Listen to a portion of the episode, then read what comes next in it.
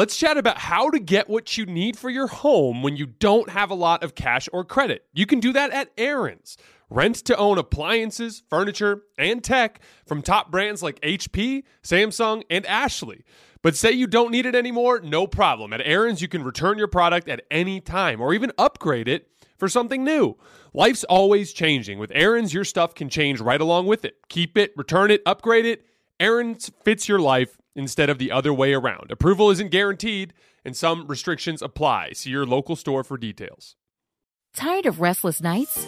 At Leesa, we know good sleep is essential for mental, physical, and emotional health. From memory foam mattresses to hybrids that keep you cool all night long, Leesa's mattresses offer exceptional comfort and support with free delivery and 100 nights to try out your mattress in the comfort of your home. For a limited time, save up to $700 off select mattresses plus two free pillows. Go to leesa.com slash iHeart for an additional $50 off mattresses and select goods. Exclusions apply. See leesa.com for more details.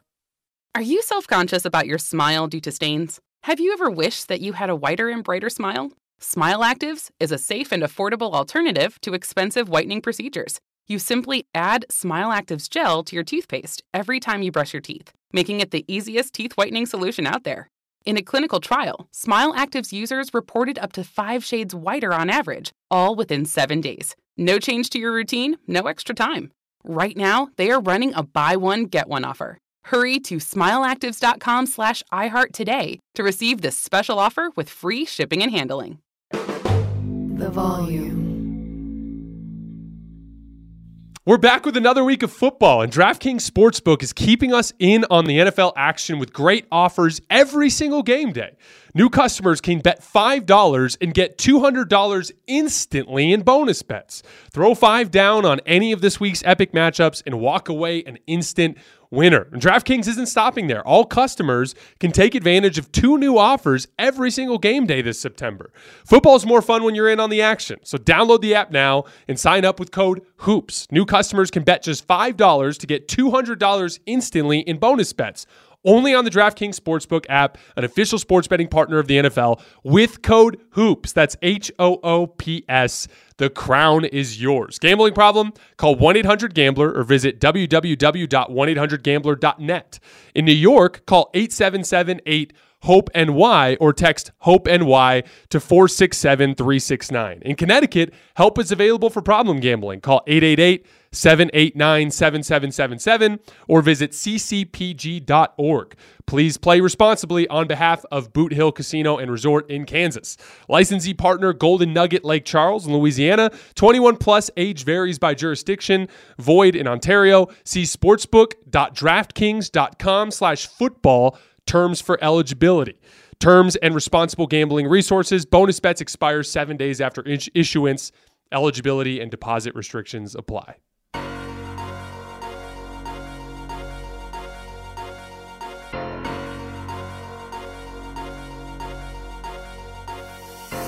All right, welcome to Hoops Tonight here at the Volume. Happy Monday, everybody. Hope all of you guys had an incredible weekend. We are live on AMP, so if you're watching on YouTube or listening on our podcast feeds, don't forget that AMP is the very first place that you guys can get these shows. We're moving on to number six in our power rankings today with the Golden State Warriors, full season preview for them. Then I've got three mailbag questions for the end of the show as well. You guys know the drill before we get started. Subscribe to our YouTube channel. Follow me on Twitter at underscore JasonLT. Don't forget about our podcast feed wherever you get podcasts under Hoops Tonight.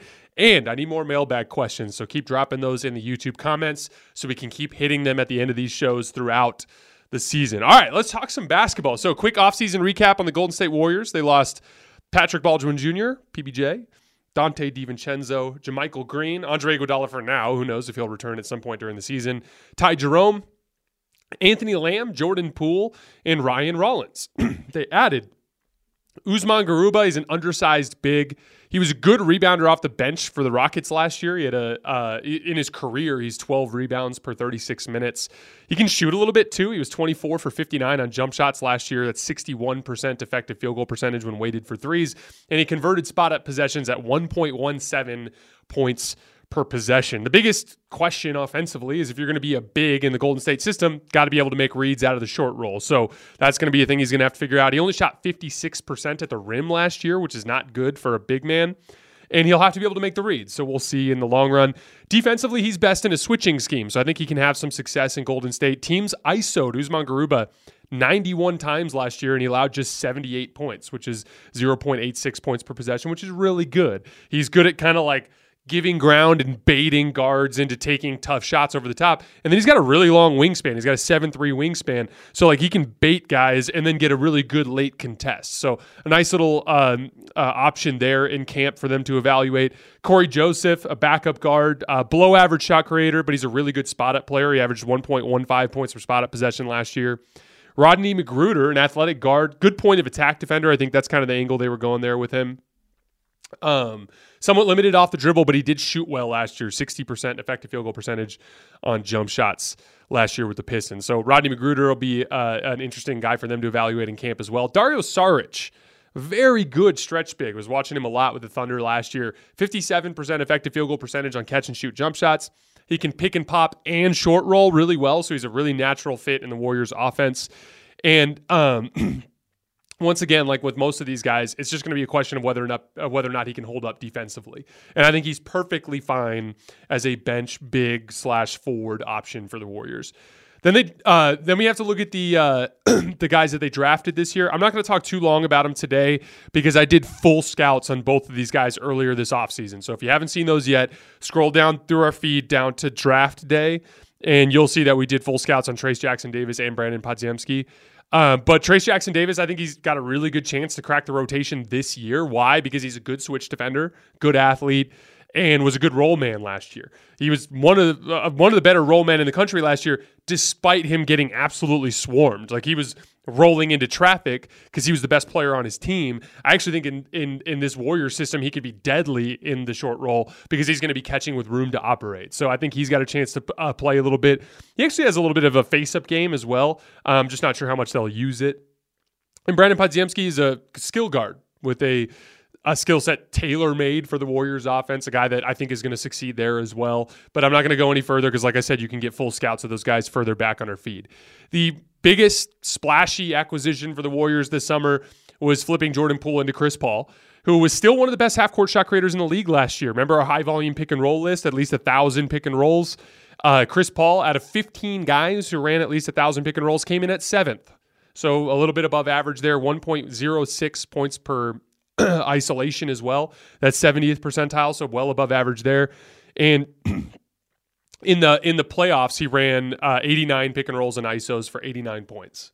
And that's about a point per possession. So even as bad as it looked at times in the postseason for the for the Suns last year, Chris Paul was still good for a point per possession when you tossed him the basketball, which is anything over a point per possession in the playoffs has real value. And again, he was in a lot of disrupted rhythm situations playing alongside Kevin Durant and Devin Booker. In this situation, I actually think he's going to get the ball a little bit more um, with the Warriors. So again, I look at it as just a more stable version of Jordan Poole.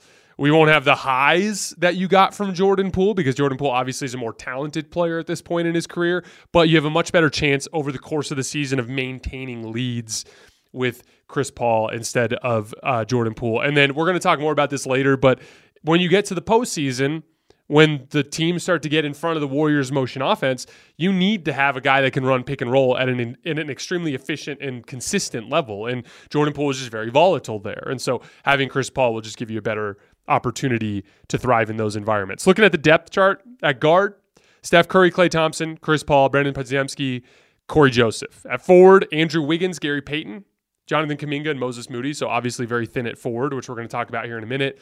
And then they're big men, Draymond Green, Kevon Looney, Dario Saric, who can play some forward, and Usman Garuba as well. Now, I want to talk about the roster imbalances for a minute because, again, like we we saw a, a couple of consistent problems last year, and it's really easy as a front office to blame something and to overlook some of the other factors at play. It's easy to say Jordan Poole, Draymond Green, chemistry. We didn't play well on the road. We needed to upgrade. Now we got Jordan Poole out of the the situation. Everyone's going to love each other again, and everything's going to be great. And I think that that overlooks the reality of their predicament that they ran into in the Lakers series, which is when they're able to play all their bigs, like when they can play Looney and Draymond, Andrew Wiggins, Klay, and Steph, that's great. And that works really well. And that lineup uh, will definitely be fine in the regular season, and they can beat a lot of specific teams in the postseason. But when they ran into a team with real legitimate rim protection, in this case, the Los Angeles Lakers, and they couldn't play both bigs at the same time, suddenly they had a really hard time figuring out that fifth guy, right? Oh, let's try Donte DiVincenzo. Okay, we're too small. Let's try JaMychal Green. Okay, we're too slow. Let's try Gary Payton the second. Oh, okay, he's missing his corner threes and he's making good plays, but they just they couldn't get enough consistent production out of that second forward spot, or, or, call it the fifth starter, whatever you want to call it. But when Steph and Klay and Andrew Wiggins and Draymond Green were out there, or when Kevon Looney was out there, they were just always one perimeter player short of the type of you know consistent starter caliber production they needed out of that specific position. And the size issues were legitimate. Like against the Lakers, I was rewatching Game Six and uh, uh, the other day, and 14 of the 15 for 14 of the first 15 Laker points in that game were straight up isos and post uh, post ups of smaller defenders, and like that that problem's not going away. And you'd see D'Angelo Russell taking Steph to task. I mean, D'Angelo Russell even was attacking Gary Payton and drawing fouls. LeBron James just bullying Andrew Wiggins. And like the Andrew Wiggins on LeBron, you kind of have to live with, right? Draymond on Anthony Davis, like Anthony Davis had a driving foul on on Draymond. That you're going to have to live with to a certain extent. But you've got to limit some of the other parts in the roster where you're giving up size as well. Again, like it's a down the roster thing. You know, like, and it's not just the Lakers. You're going to run into that problem with a team like the Nuggets as well, right? The, the the interesting thing with the way the league has changed is you have different types of teams that you have to go through now. Like I think there are, you know, I, I said this before, like there are six teams at the top of the league, in my opinion. The Warriors, Lakers, Suns, Celtics, Bucks, and Nuggets, right? In no particular order. And in that specific situation, you've got let's just take the Warriors out for a second. Let's look at these other five. You have five completely different types of teams. Like I've got the Lakers and Nuggets, which are just pulverize you inside type of uh, of massive front lines, right? And then I've got teams like the Celtics and the Suns that are like stretch you out with multiple perimeter threats, right? And then the Bucks are kind of a little bit of both now with Dame and with Giannis, right? But they're all very different. And so you do need to have the ability to play multiple ways. And right now, like there's just a lot hanging on the young guys in particular. There's a lot hanging on can Moses Moody or Jonathan Kuminga become a rotational level option on the perimeter? Because I know they can go with the two big lineup against a team like Denver or a team like Milwaukee, but I don't think they can do it against. Uh, and uh, Milwaukee might even be a stretch with their rim protection. So like they might be able to do it against like Boston and Denver, but they they may not be able to do it against teams like Milwaukee and Los Angeles, right? So like you got to have both punches now. You've got to be able to play Draymond or Kevon Looney at the five and have four legitimate starter caliber perimeter players, and then you need to be able to play the big lineup against different types of matchups, right? The question is, can you play Chris Paul in those lineups? I don't know. Can you run Chris Paul, Steph Curry, Klay Thompson, Andrew Wiggins, and Draymond Green? Maybe. We don't know. But chances are, NBA history tells us you're really small there. You're undersized in your backcourt with two small guards, and then you're asking Draymond Green to hold down the center position, right? Which, again, he's been capable of doing that his whole career, but that's easier to do when it's, you know, Draymond, uh, that's easier to do when it's, you know, Kevin Durant and Andre Iguodala next to him, is my point. It, it, you put a lot of pressure on the rest of your lineup when you're small elsewhere, right? And so again, that's going to be the big balancing act for this particular season from the standpoint of uh, of roster imbalance. Do you trust Moses Moody and Jonathan Kuminga to become that reliable fifth guy in your smaller lineups? I don't know. And like, here's what NBA history tells us: young players typically don't play well consistently in the playoffs. You struck gold by getting what you got out of Jordan Poole in the championship run. What happened to him in last year's playoffs is way more consistent with what happens with young scoring guards in the NBA playoffs.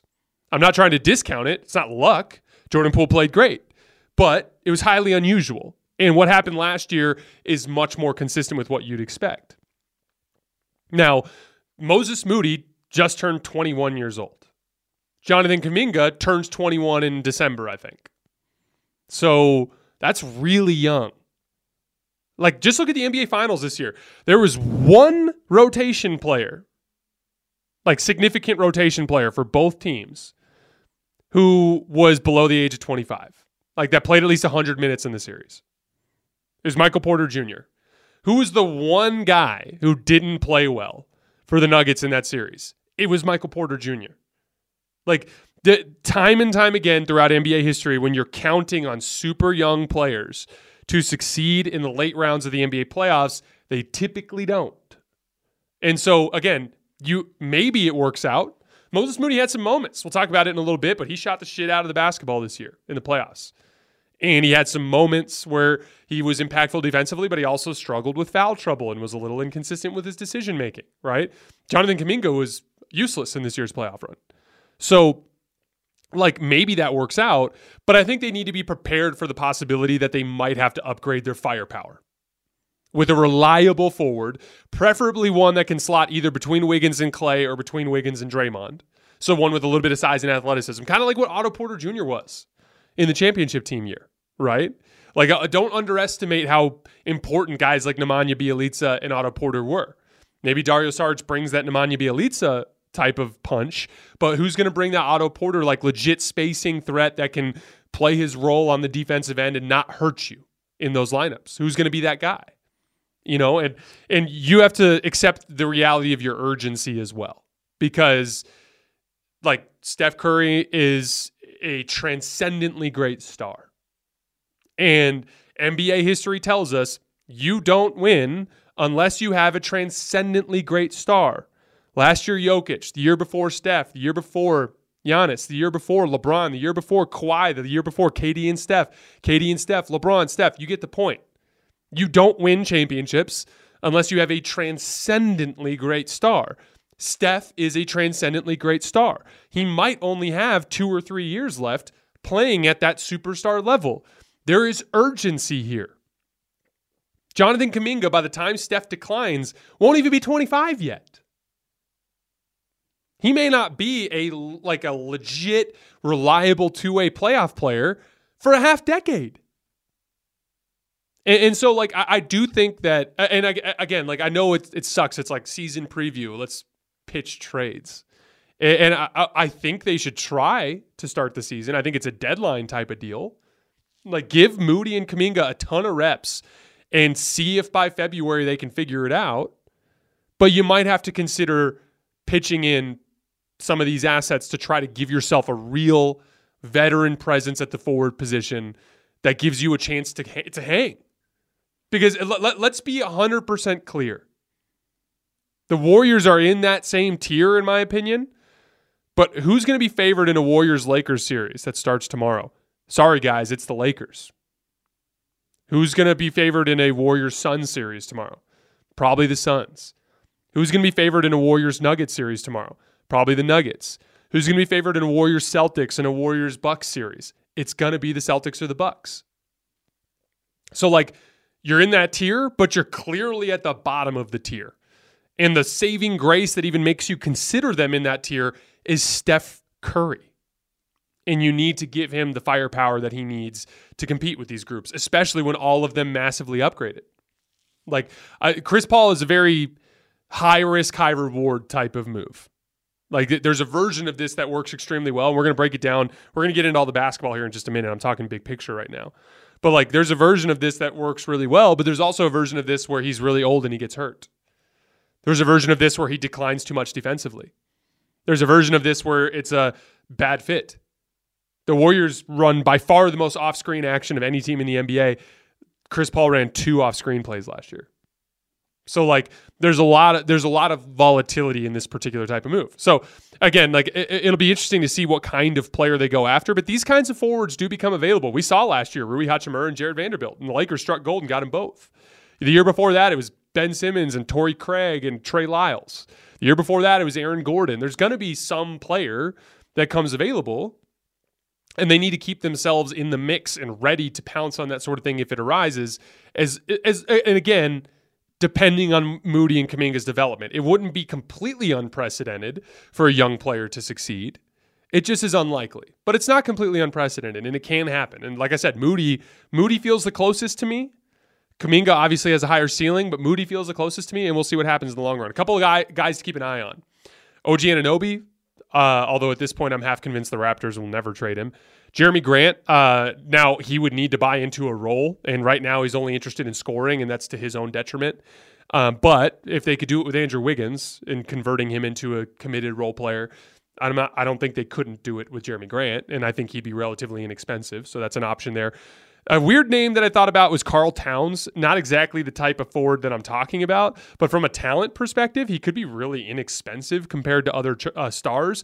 And like Cat's offensive versatility with Draymond's defensive versatility might allow them both to play together uh, often. So like that's a name I'd keep an eye on if the um, uh, if the uh, uh, Minnesota Timberwolves decide to make a move, and then like obviously for the Timberwolves, getting one of those young forwards as a as a option to put between Jaden McDaniels and Rudy Gobert in the long term. That's an interesting idea, right? Dorian Finney Smith is a guy I keep an eye on. Now, uh, obviously, the Nets are trying to do this whole we're going to do five wings and switch everything and cause all sorts of problems, but they're kind of loaded in that middle round uh, range, right? Like, because you got Spencer Dinwiddie at point guard and you've got Nick Claxton who's your center but in the middle there, you've got Cam Johnson, Mikal Bridges, Ben Simmons, and Dorian Finney Smith. Someone's going to be the odd man out there. And I think because uh, um, I think Dorian Finney Smith is a player that maybe if the Nets just suck to start the year and they start, you know, 15 and 30 or, you know, 15 and 25, maybe you can jump in there and grab Dorian Finney Smith uh, for one of those forwards, right? And then there are less expensive options out there that might not even cost you Moody and Kuminga. Like, what if uh, what if CP3 gets hurt and you call the Hornets and you ask for Gordon Hayward, right? Or what if you call the Pistons and ask for Bojan Bogdanovic? Like, there are, there are some options that they could go to there that are really inexpensive as well, um, that wouldn't be as risky. But I just think I think it's something they're going to have to keep an eye on because again, we know how good the Warriors' core lineup is, and if they start Looney and Draymond and they keep Chris Paul coming off the bench and that lineup kicks everyone's ass, it's going to be easy to lull yourself into sleep and thinking like we're good. But like we know that lineup literally can't play against the Lakers and probably can't play against the Bucks and might not be able to play against some other teams. So like it's just something to keep an eye on over the course of the season. All right, let's move over to the offensive end of the floor for a little bit. So obviously, we know everything we need to know about Golden State's offense. Uh, I've covered this team very closely over the last couple of years. You Warriors fans know this already from your time being fans of the team. I saw it the other day. Since Damian Lillard and Draymond Green got drafted the same year in 2012, now Draymond, Klay, and Steph are the three longest tenured players in the league with the same team. So like they they've been doing this forever, for lack of a for lack of a better term, right? They're the most organized offense in the league. They run more sets and actions than any team in the league. They run less pick and roll than they were literally 30th in pick and roll frequency this year. Uh, we know their structure. Most of their sets are five out, right, and uh, uh, usually involve an off-ball screen flowing into a dribble handoff, flowing into occasionally a pick and roll. Um, it's a lot of structured two man game, meaning like they don't just dribble the ball up the floor and call for a ball screen. They run something to flow into some sort of ball screen, whether it's a handoff, a ball screen, or an off ball screen, right? Like that's the way the Warriors run their offense. I'm not going to go too far into it. The Warriors attempted 947 shots in off ball screens last year, which was 318 more than any team in the league and almost 800 more than the Philadelphia 76ers to give you an idea of how it stacks up to a classic heliocentric, you know, brute force offensive team, right? Um, so what I want to do offensively today is just primarily focus on the CP3 fit because that's going to be the one that's most different from what we see in previous Warriors seasons. Um, and most of the rest of the roster is pretty consistent with what you had last year on the offensive end. We are welcoming a new show to iHeart and the DraftKings YouTube channel. It is called Point Game with John Wall and CJ Toledano. It is an insider's look at the NBA and the culture surrounding the league. Every week, the five time All Star and number one pick in the 2010 NBA draft, John Wall will give his unique perspective on the hottest topics in the league and tell the best behind the scenes stories from his time in the NBA. CJ will bring his A list comedian buddies to keep it light and fire off some hoops takes. Plus, John will be inviting current and former NBA players, friends, and teammates to join the show as well to give their unfiltered accounts of what really goes on in the league from a player's perspective. So check out Point Game with John Wall and CJ Toledano on the iHeartRadio app, the DraftKings YouTube channel, or wherever you listen to your podcasts.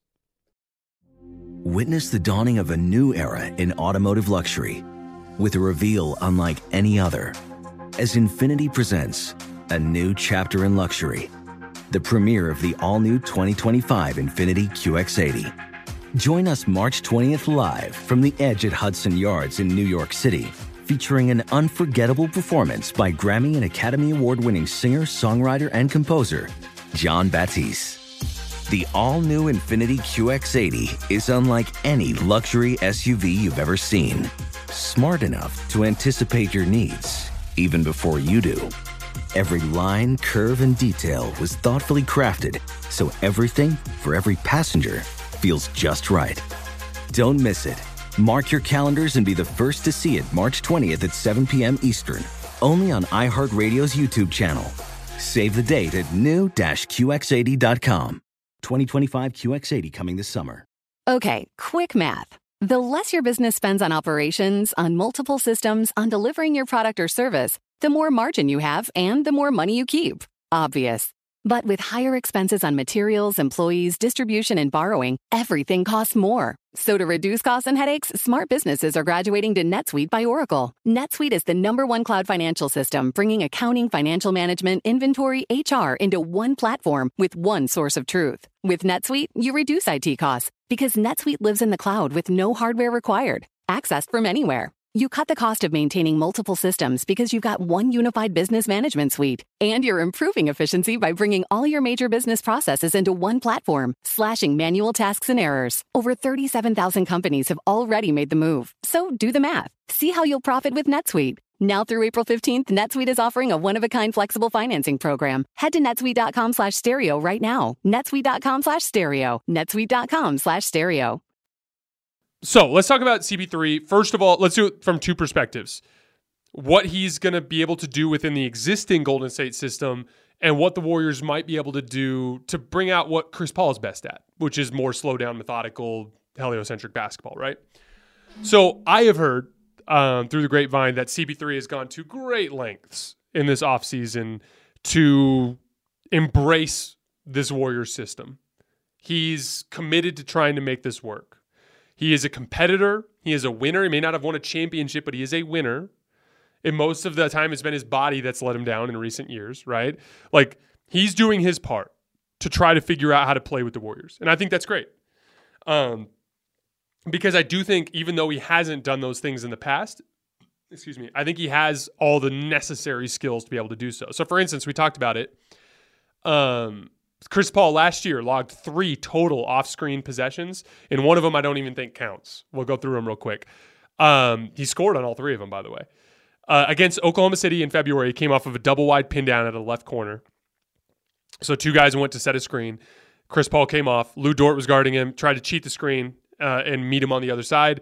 Chris Paul came off clean, caught right around the the wing, extended right around the slot, and took one dribble into the elbow and knocked down a, uh, an easy, like little 18 foot jump shot. And then, secondly, it was uh, a little bit earlier in February the same year, a baseline out of bounds play against the Hawks and he kind of started up at the top of the key and he came off of a screen towards the baseline and rose up off the catch and knocked down a shot.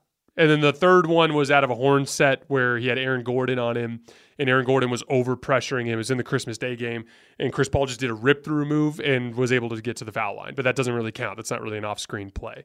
So twice all year did Steph, or excuse me, did Chris Paul run a play coming off of a screen. And he's going to have to do that a lot more with the Warriors. But let's simplify it. From a skill standpoint, what does it take to do that? You need to be able to rise and fire, which Chris Paul has the ability to do.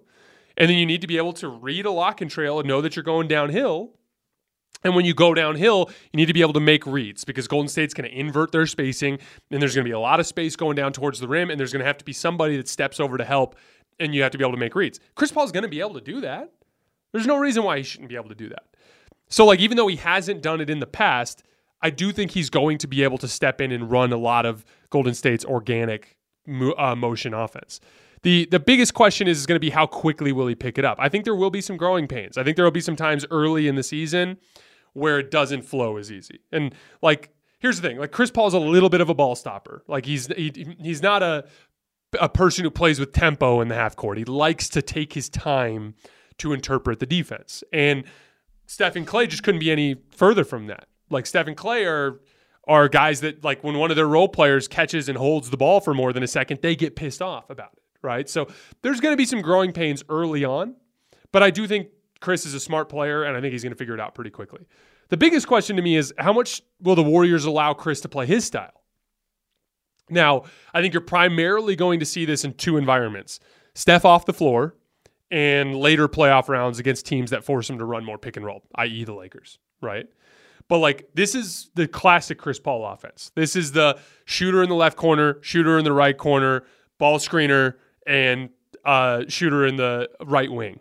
Right. That's and, and, just all the space in the world to operate. Basically everything that Chris Paul's been doing for years with the uh, the Suns. Now Similarly to what they did with the Suns, they ran a ton of Spain pick and roll, right, with Devin Booker. So as Ayton's rolling, you have Booker either setting, either setting a back screen for Ayton or Ayton's down screening for uh, Booker as he's flashing up high. It's like a three man game, basically, right?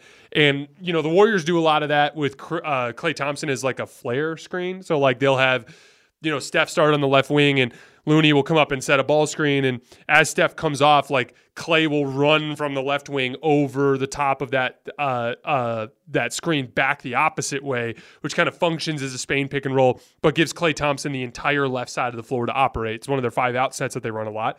That's something Chris Paul can run, right? So like they can add some of the Warrior complications and flair to it.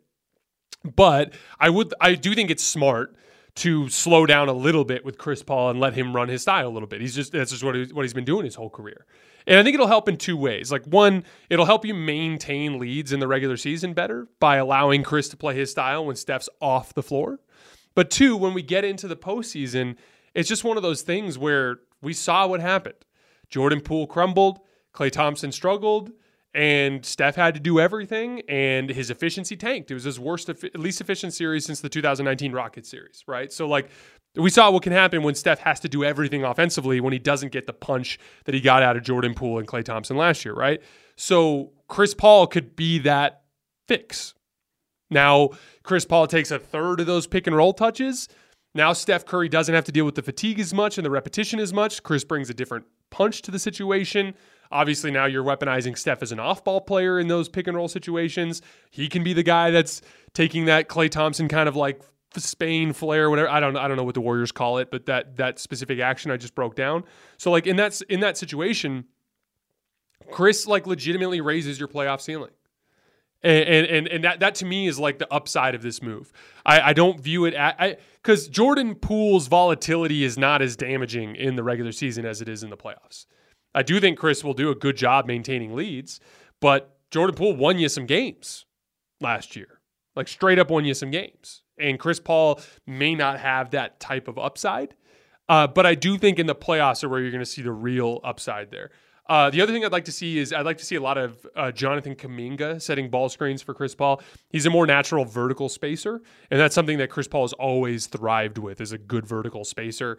He didn't get a ton of short roll reps last year. I think he only had like 15 made baskets all year out of the short roll, but I think that's something that he can do uh, more frequently, and I think Chris Paul is a good partner for him there.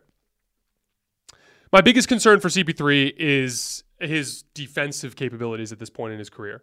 I kind of got this feeling while watching him throughout the season last year, but I kind of got it again when I started watching uh, the film this morning. I watched a bunch of Chris Paul guarding and pick and roll, and it was kind of like what I remembered from the season. It was a mixed bag. Occasionally, you'd see the old Chris where he'd be super physical at the point of attack and he'd navigate his screen super well. And he's really good at like bothering the shooting pocket. It's what all good little guy defenders are good at this, which is like, I'm not going to contest you up high as you're trying to gather the ball, I'm going to try to disrupt that flow somehow just with a swipe, even if it just makes you move the ball a little bit or just slightly lose control. We talk about energy transfer all the time, like going from your feet up through the, the shot. When you disrupt that energy transfer at all, it throws off the muscle memory. And so it's a great way to be impactful defensively below the ground, uh, like like below the rim, right?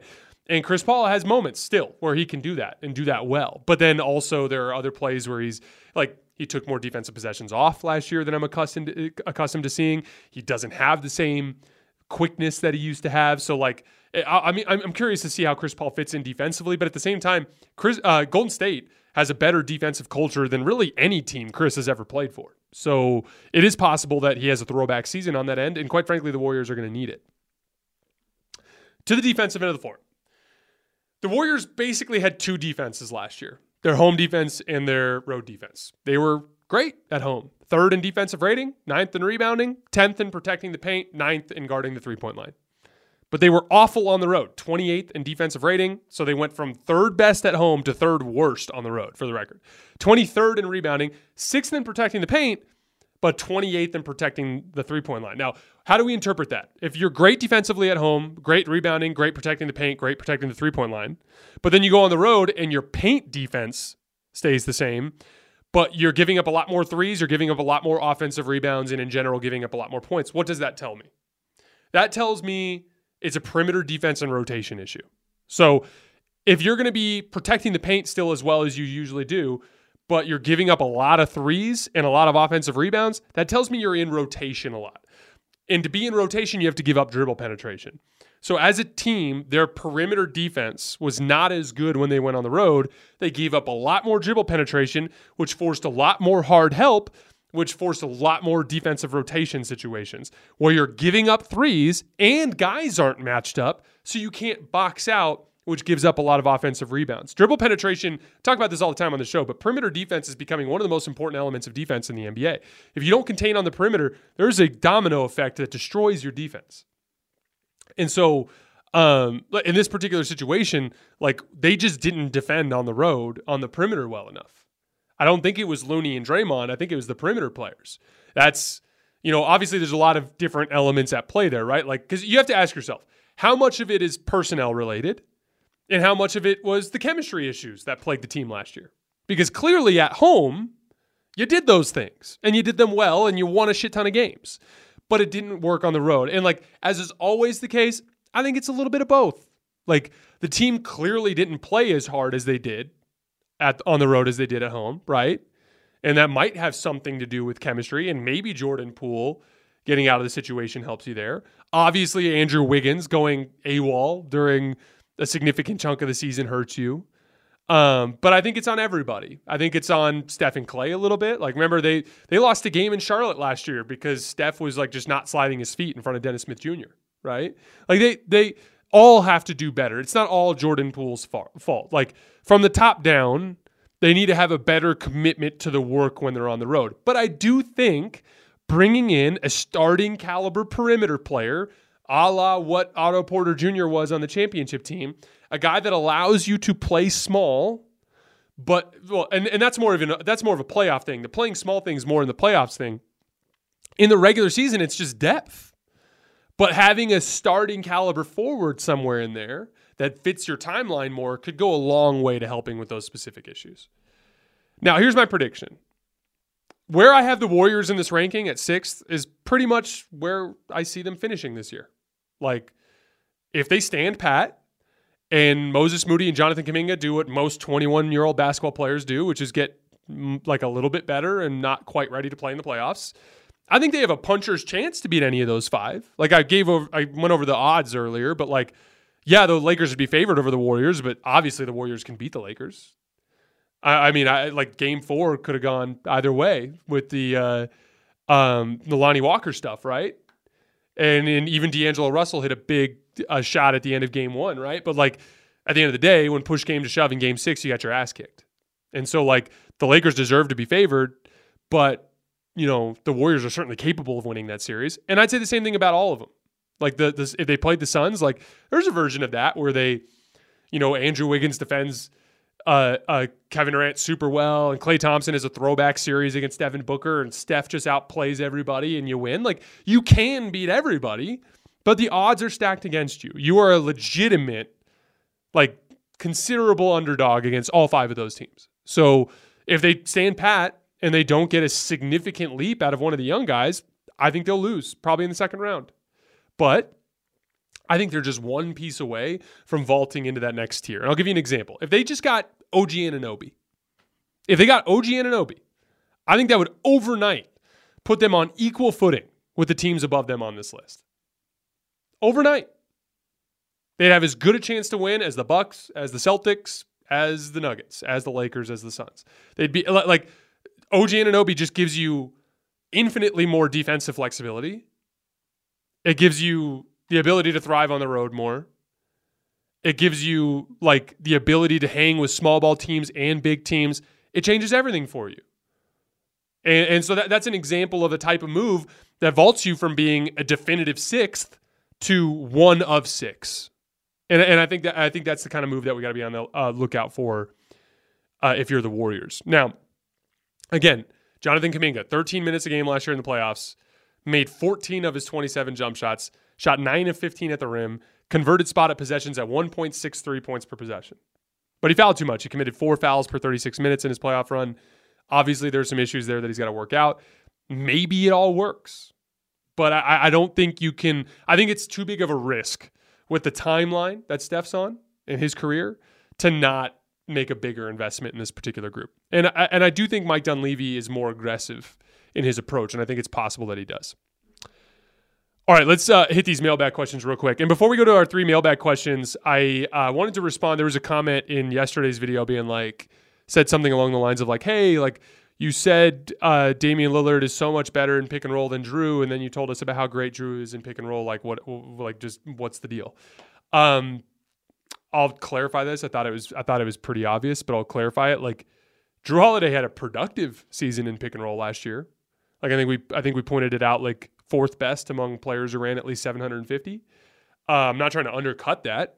Jrue's a good pick and roll player, and he can be very productive, and he had great chemistry with Brook Lopez.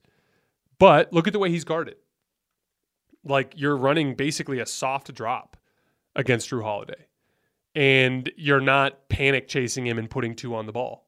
Like we can acknowledge that Jrue is a good pick and roll player who against vanilla coverages last year put up a good points per possession number, while also acknowledging that Damian Lillard is way better than him on the offensive end. Like it's just, it's just a fact. Like Dame's going to put up the same level of efficiency in pick and roll against hyper aggressive coverages that are blitzing him and showing like crazy and like like, like literally in a Giannis Dame pick and roll, you probably still are going to just concede roll man possessions to Giannis. Like that, that's how insanely deadly that pairing can be. So like again, Jrue's a good basketball player. There's just levels to this. There's there's levels to this. Like like Jrue is really damn good. Dame is clearly way better than him, and I, I thought that was clear in the in the in the videos. But in case you didn't understand that, I wanted to kind of clarify that really quick. Um, first mailbag question. Love this question. With parity increasing in the league and the amount of talent at an insane level right now, do you think luck will become a major factor, more a, more major factor than before? And if so, do you think it will be bad for the league? First of all, I never think parity is bad for the league. I see a lot of talk like this. I saw a lot of talk like this from Warriors fans when the when KD was there. Oh, we need a big bad guy villain. Like, no, you don't. Like, uh, bad guy villains are good for the league as well. Like, you want you want to have teams that you hate. But parity is always best. Look at the NFL. The NFL literally has become monumentally more uh, popular in the United States because of parity in a lot of ways. Like, like you, you walk, watch any Sunday and any team can beat any team, and that that's the and any team's capable of winning the Super Bowl. That's the advantage with the NFL, right? And like with the NBA, I think they're in a better place than they've been in a long time with parity, which is great. Uh, but I don't think it's bad for the league. I think I think you can have. I think you do have both. I think there are villains. I think the Lakers are villains. I think the Warriors are villains. Like the teams that have won multiple championships in the year over the years, they're villains. But you also have parity, which is great. Now, is it luck? A little bit. Injury luck will play a role. Injury luck always plays a role. But there's a lot of stuff that's not luck. Continuity is going to matter more than ever before. We talked about that after the Nuggets won. Natural basketball fit will matter a lot. Like we have a lot of teams that like look at the Suns. We're going to find out a lot this year about total talent versus natural basketball fit and and how much that matters. Coaching That's a big di- differentiator. Look at Erik Spoelstra the last couple years. Star performances. Can Yo- if Jokic just kicks Anthony Davis's ass, it doesn't really matter what else is, is going on, right? Like m- individual matchups among stars can make a big difference. That's why Steph Curry and the Warriors as the sixth best team can't be written off because if Steph just monumentally outplays any of the other teams, like they're going to win, right?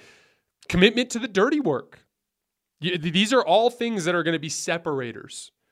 And that that's something that could be an issue for the Suns if they're not careful. So like all of these things matter.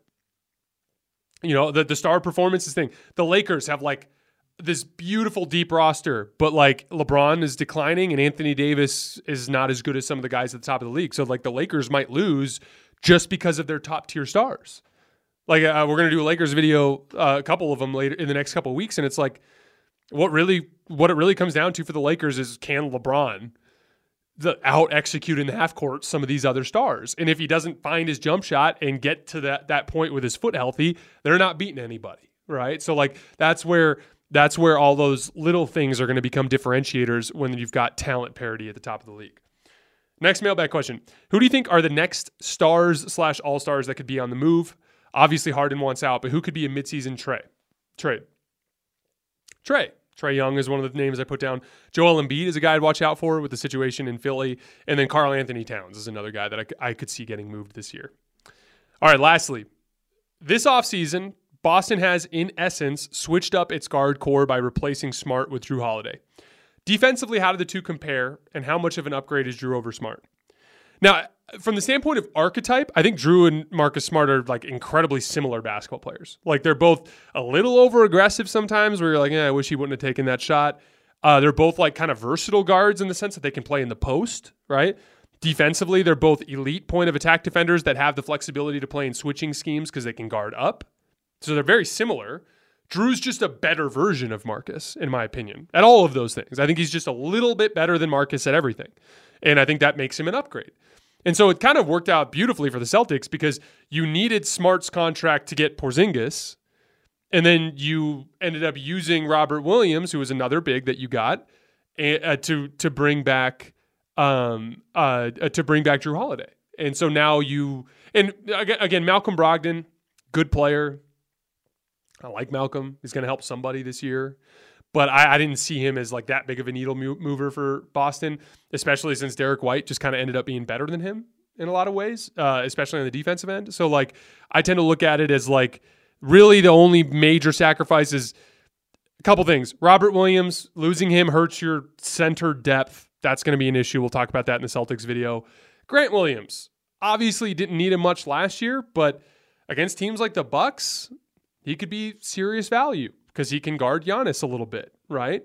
Against a team like the Nuggets, he could be the foundation for your guard Jokic with a forward and help from behind scheme that everybody likes to use, right? So, like, I do think that they've cost themselves a little bit of front court depth and versatility, but bottom bottom line is they brought in a better version of Marcus Smart, and if Porzingis can stay healthy, he's a better big than the bigs you were playing last year. So again, as long as you have the health luck that you're going to need, I think Boston is actually significantly better today than they were last year.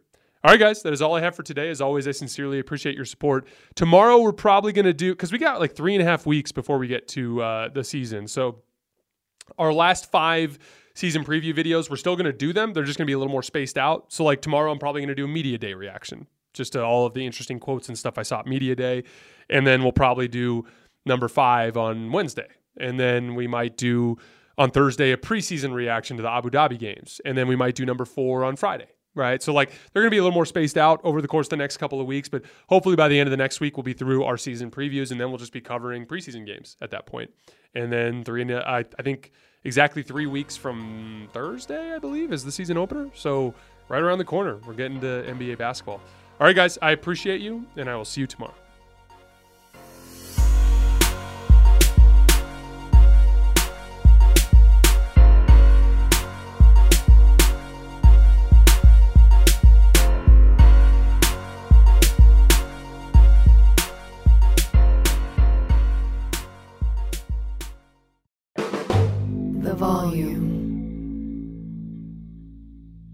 Let's chat about how to get what you need for your home when you don't have a lot of cash or credit. You can do that at Aaron's. Rent to own appliances, furniture, and tech from top brands like HP, Samsung, and Ashley. But say you don't need it anymore, no problem. At Aaron's, you can return your product at any time or even upgrade it for something new. Life's always changing. With Aaron's, your stuff can change right along with it. Keep it, return it, upgrade it. Aaron's fits your life instead of the other way around. Approval isn't guaranteed, and some restrictions apply. See your local store for details. Infiniti presents a new chapter in luxury, the premiere of the all new 2025 Infiniti QX80, live March 20th from the edge at Hudson Yards in New York City, featuring a performance by Jon Batiste. The all new 2025 Infiniti QX80 is an SUV designed to help every passenger feel just right. Be the first to see it March 20th at 7 p.m. Eastern, only on iHeartRadio's YouTube channel. Save the date at new-QX80.com. Don't miss it. 2025 QX80 coming this summer. Introducing the Leesa Chill Collection, your answer to hot nights. These mattresses beat the heat with ultra cool covers, whisking away heat for the perfect sleep temperature. Save up to $460 on chill mattresses and get two free pillows when you shop now. iHeart listeners can save an extra $50 off by visiting leesa.com forward slash iHeart. That's L E E S A dot com slash iHeart. Exclusions apply. See leesa.com for more details.